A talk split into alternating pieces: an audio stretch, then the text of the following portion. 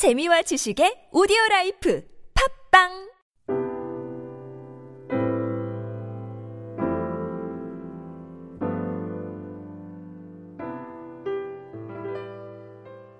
에스겔 선지자는 저희가 지금까지 배운 것처럼 어, 바벨론 땅에서 포로로 끌려간 유대인들을 향해서 하나님께서 어, 시- 이 메시지를 전하게 합니다. 어, 유다 땅에서는 같은 메시지를 예레미야 선지자가 어, 전하게 되죠. 시기적으로는 에스겔서 1장부터 24장까지는 아직 예루살렘 성이 함락되기 전입니다. 아, 유대인들이 바벨론으로 끌려간 상태이긴 하지만 아직 아, 에- 예루살렘이 함락되지 않은 상황이죠. 하지만 나중에 결국에는 예루살렘도 어, 바벨론의 손에 의해서 멸망하게 됩니다. 오늘 본문의 이 말씀이 이런 심판의 메시지를 자세하게 이스라엘 백성들에게 전해주고 있는 것입니다. 하나님께서는 에스겔 선지자를 파수꾼 삼으셔서 앞으로 예루살렘이 심판을 받게 되지만 그것으로 끝나는 것이 아니라 하나님께서 또한 또 다른 계획을 어, 만들고 계시고 또한 소망을 일으키실 것을 이스라엘 백성들에게 전해주기를 원했습니다. 이 심판의 메시지를 왜 들려주십니까? 어, 지금이라도 회개하고 주님께 돌아오는 뜻이 담겨져 있는 것이죠. 심판이 심판으로 끝나는 것이 아니라 심판을 통해서 회개함으로 다시금 주님께 돌아와 그들의 심령이 다시 가난해지기를 원하셨습니다. 다시 하나님의 선택받은 민족으로서 하나님께 주신 그 사명을 감당하기를 원하셨습니다. 심판을 통해서 하나님의 공의로우심을 배우고 그 안에서 하나님의 사랑을 깨닫기를 원하셨던 것입니다. 이것이 에스겔서의 말씀을 전하는 그 하나님의 마음인 것이죠. 이스라엘 백성들은 망가질 대로 망가졌습니다. 도저히 영적으로 회복될 수 없는 그런 상태입니다. 그러한 이스라엘 백성들을 다시 회복시키기 위해서는 하나님께서는 심판의 방법을 택하신 것이죠. 그 심판이 무엇입니까?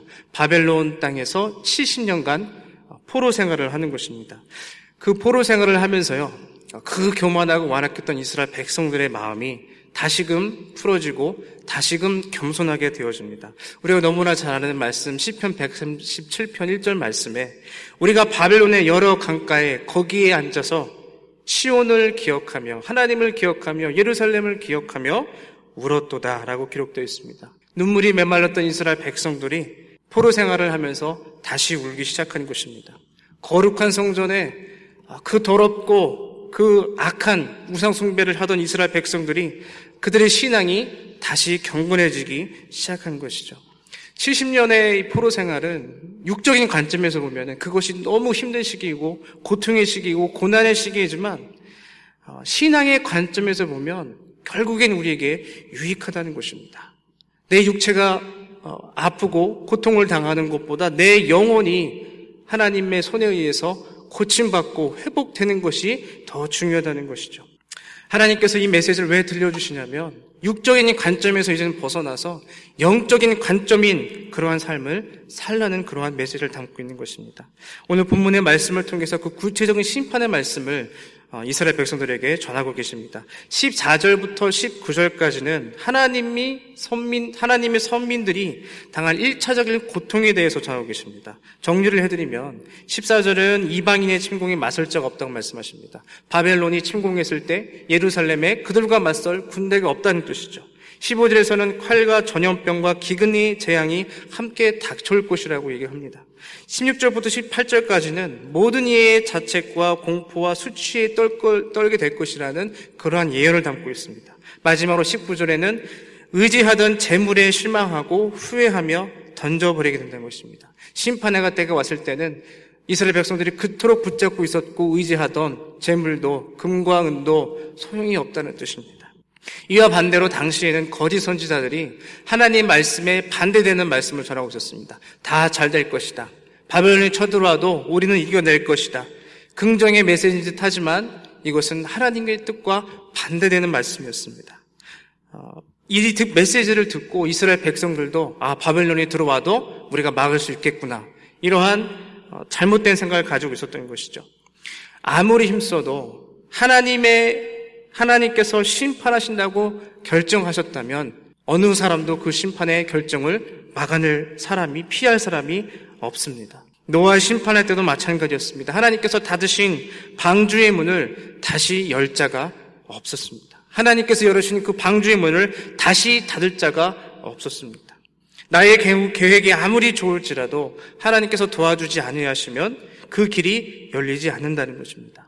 능력의 하나님께서 나의 길을 인도하실 때에 나의 삶이 형통하게 될 줄로 믿습니다. 또 반대로 내가 아무리 연약할지라도 강하신 하나님이 나를 붙잡고 계시다면 불가능한 활동도 없다는 것이죠. 이 진리를 받아들이기 위해서는 이스라엘 백성들에게는 믿음이 필요했던 것입니다. 이 본문의 말씀을 이러한 믿음의 관점을 가지고 읽어내가시면 큰 은혜를 받을 줄로 믿습니다. 매 많은 유대인들은 이것을 깨달아 했습니다. 심판을 통해서 하나님의 강하심, 하나님의 위대하심, 또 하나님의 마음을 깨달아 했던 것이죠. 이스라엘 백성들이 연약할 때 하나님께서 얼마나 많이 승리하게 하셨습니까? 강하신 하나님을 의지하라고 심판의 메시지를 들려주신 것이, 들려주시는 것입니다. 여호수아가 요리성을 무너뜨릴 수 있는 힘이 어디 있었겠습니까? 육적인 관점으로 보면 여호수아가 가지고 그 여호수아는 형편없는 군대였습니다. 그런데 하나님께서 함께 하셔서 난공불락에 그 성을 함락시켜 주십니다. 얼마나 많은 전쟁에서 하나님께서 승리하게 하셨습니까? 기도원의 300 군사로 10만이 넘는 대군을 이기게 하셨습니다. 작은 용사 다윗으로 큰 거인 용사 골리앗을 이기게 하셨습니다. 이스라엘 백성들이 출국해서 홍해 앞에 막다른 길에 막혀 있을 때 뒤에서는 애국 군대가 쫓아오고 있을 때 그 군대를 어느 무슨 방법으로 막아냅니까? 그런데 그 강한 군대도 하나님의 손을 들으셔서 홍해 바다로 덮어버리셨습니다. 그때 모세가 하나님의 그 위대하심에 너무 감격해서 그가 막 찬송을 합니다. 아, 이것이 하나님의 능력이로구나. 우리가 아무리 약할지라도, 우리가 아무리 모양도 없는 군대일지라도 하나님께서 우리를 붙잡고 계시면 하나님의 강한 군대가 되는구나. 하나님께서 우리와 함께 하시면 나를 쫓는 원수도 하나님께서 능히 이기게 하시는구나. 이 모세의 찬양이 출애굽기 15장의 처음 부분에 나옵니다. 이렇게 찬양을 합니다. 여호와는 나의 힘이요 노래시며 나의 구원이시로다. 그는 나의 하나님이시니 내가 그를 찬송할 것이요 내 아버지 하나님이시니 내가 그를 높이로다. 여호와는 용사시니 여호와는 그의 이름이시로다. 이러한 승리의 찬양이 우리 삶 가운데도 가득하기를 축복합니다. 물론 이 심판의 말씀이 거북하고 또 듣, 어, 읽기 너무 힘든 메시지일 것 같지만 오히려 이 심판의 메시지가 우리의 삶을 깨우는 나팔 소리가 된다는 것이죠. 이러한 능력이 하나님을 배반하고 거룩한 성전에 갖가지 우상들을 수입해서 들여온 이스라엘 백성들의 죄악이 얼마나 큰 죄악입니까? 이 유대인들은 이 일을 반복적으로 어, 죄를 짓습니다. 그래서 하나님께서는 이러한 구체적인 심판의 메시지를 들려줌으로써 이스라엘 백성들로 하여금 다시 돌아오라는 그러한 어, 메시지를 들려주시는 것입니다. 두 번째 예언은 20절부터 24절까지 나옵니다. 어, 정리를 해드리면 이 모든 심판의 이유가 이스라엘 백성들의 교만함 때문이었다는 것입니다. 우상을 만들고 또 이방 나라의 갖가지 우상들을 다 수입해서 하나님의 성전을 더럽힌 그 죄악됨. 하나님께서는 이 심판이 이스라엘 백성들의 육체를 치는 것이 아니라 그들의 교만함을 치시는 것입니다. 22절을 같이 읽겠습니다. 같이 보시겠습니다. 내가 또 내 얼굴을 그들에게서 돌이키리니 그들이 내 은밀한 처소를 더럽히고 포악한 자도 거기 들어와서 더럽히리라. 바벨론이 들어와서 예루살렘을 점령할 것이라는 예언입니다. 이로 말미암아 이스라엘 백성들의 교만함이 그치게 될 것이라는 뜻이죠. 성소는 하나님께서 임재하는 곳입니다. 우리의 성소는 어디입니까? 우리의 육체입니다. 우리 안에 마음입니다. 우리 먼저 우리 자신이 주님께서 거하시는 거룩한 성전이 되기를 바랍니다. 내 안에 교만이 없도록 늘 깨어 있어 기도하며 말씀을 붙잡아야 합니다. 가을을 맞이해서 수요일에 어, 성경의 파노라마도 이거 시작을 하고 또 주중에 에스라 성역 공부도 합니다. 말씀 공부를 하면서 하나님을 향한 나의 사랑이 다시 회복되어서 우리의 성전이 다시 거룩해질 줄로 믿습니다. 하나님을 깊게 사랑하는 사람은 하나님의 말씀을 붙잡고 있는 사람은 우상을 섬길 여유가 없습니다.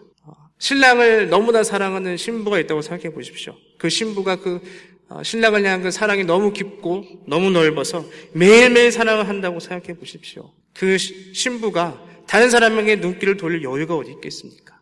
매일매일 사랑을 고백하는 신부는 모든 집중이 그 신랑에게로 가게 되는 것이죠. 우리의 신랑 되신 예수 그리스도를 매일매일 살아가는 고백하며 나아가는 신부된 우리는 우상을 섬길 여유가 없다는 것입니다. 예수님을 온전히 사랑하시로 축복합니다. 사랑의 고백이 끊이지 아니하도록 찬양하고 기도하며 말씀을 묵상하시기를 바랍니다. 찬양하고 기도하는 성도의 마음에는 물질의 유혹이 찾아올 여유가 없습니다. 세상 근심과 영념, 걱정 근심이 우리의 마음을 지배할 여유가 없다는 것이죠. 하나님을 사랑하는 축복된 백성은 이러한 어, 유익을 얻게 된다는 것입니다. 그래서 하나님께서 이스라엘 백성들에게 율법을 주셨습니다. 하나님을 사랑하고 이웃을 사랑하라고 하셨습니다. 심판을 피하기 위해서는 우리는 무엇을 해야 합니까? 하나님을 사랑하는 것입니다. 이웃을 사랑하기를 힘써야 하는 것입니다. 사랑하기를 즐거워하는 자는 바람을 필 수가 없는 것이죠. 예레미야 선지자가 같은 심판의 메시지를 이스라엘 백성들에게 유대 땅에 전하면서 어, 이스라엘 백성들이 꼭 음행한 자와 같다고 말씀합니다. 나중에 에레미야서 3장 한번 병행해서 에스겔서를 한번 읽어보시길 바랍니다. 아, 우상 숭배는 영적인 음행이라고 얘기를 합니다. 아, 이렇게 얘기를 합니다. 내가 창녀의 낯을 가졌으므로 수치를 알지 못하느니라. 그렇게 바람을 피고도 신랑을 배반한 이스라엘 백성들이 창녀의 낯을 가졌고 그것이 부끄러운 것인지도 모른다고 하나님께서는 말씀하시고 계신 것이죠. 우상을 섬기고 하나님의 거룩한 성전을 더럽힌 이스라엘 백성들은 꼭 이렇게 음녀와 같은 그러한 행위를 했다는 것입니다.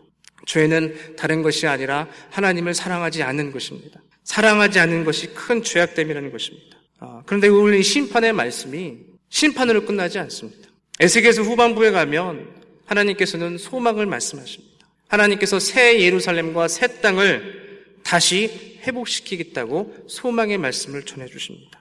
심판의 메시지는 공포를 조성하기 위해서 들려주시는 것이 아닙니다. 심판 속에 감춰진 하나님의 사랑을 발견하기를 원하시는 것이죠. 에스겔서 심판의 메시지를 읽으시면서 너무 마음에 부담을 가질 필요가 없습니다. 에스겔서 후반에 가시면 마른 뼈에 살을 붙이셔서 군대가 되게 하시는 하나님의 군대가 되게 하시는 그런 놀라운 회복의 능력을 경험하게 하십니다.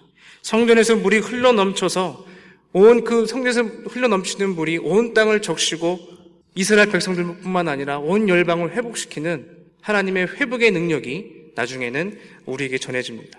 오늘 이 새벽에 전해지는 에세계서의 메시지를 통해서 하나님을 향한 사랑이 회복되기를 축복합니다. 또한 그 소망을 붙잡고 신앙생활에서 하루하루 저희가 승리하기를 어, 바랍니다. 다 같이 기도하시겠습니다. 사랑의 주님 이 시간 들려진 하나님의 메시지를 통해서 하나님을 향한 사랑이 회복되기를 원합니다. 주님의 말씀을 붙잡는 귀한 하루가 되게 하여 주시옵시고 오늘도 우리의 신앙이 성숙해지며 하나님 뜻에 합당한 행, 동과 말을 할 수 있도록 저를 붙잡아 주시옵소서. 감사드리며 예수님 이름으로 기도드리옵나이다. 아멘. 이 시간 같이 중보기도로 나아가겠습니다. 계속 진행되고 성경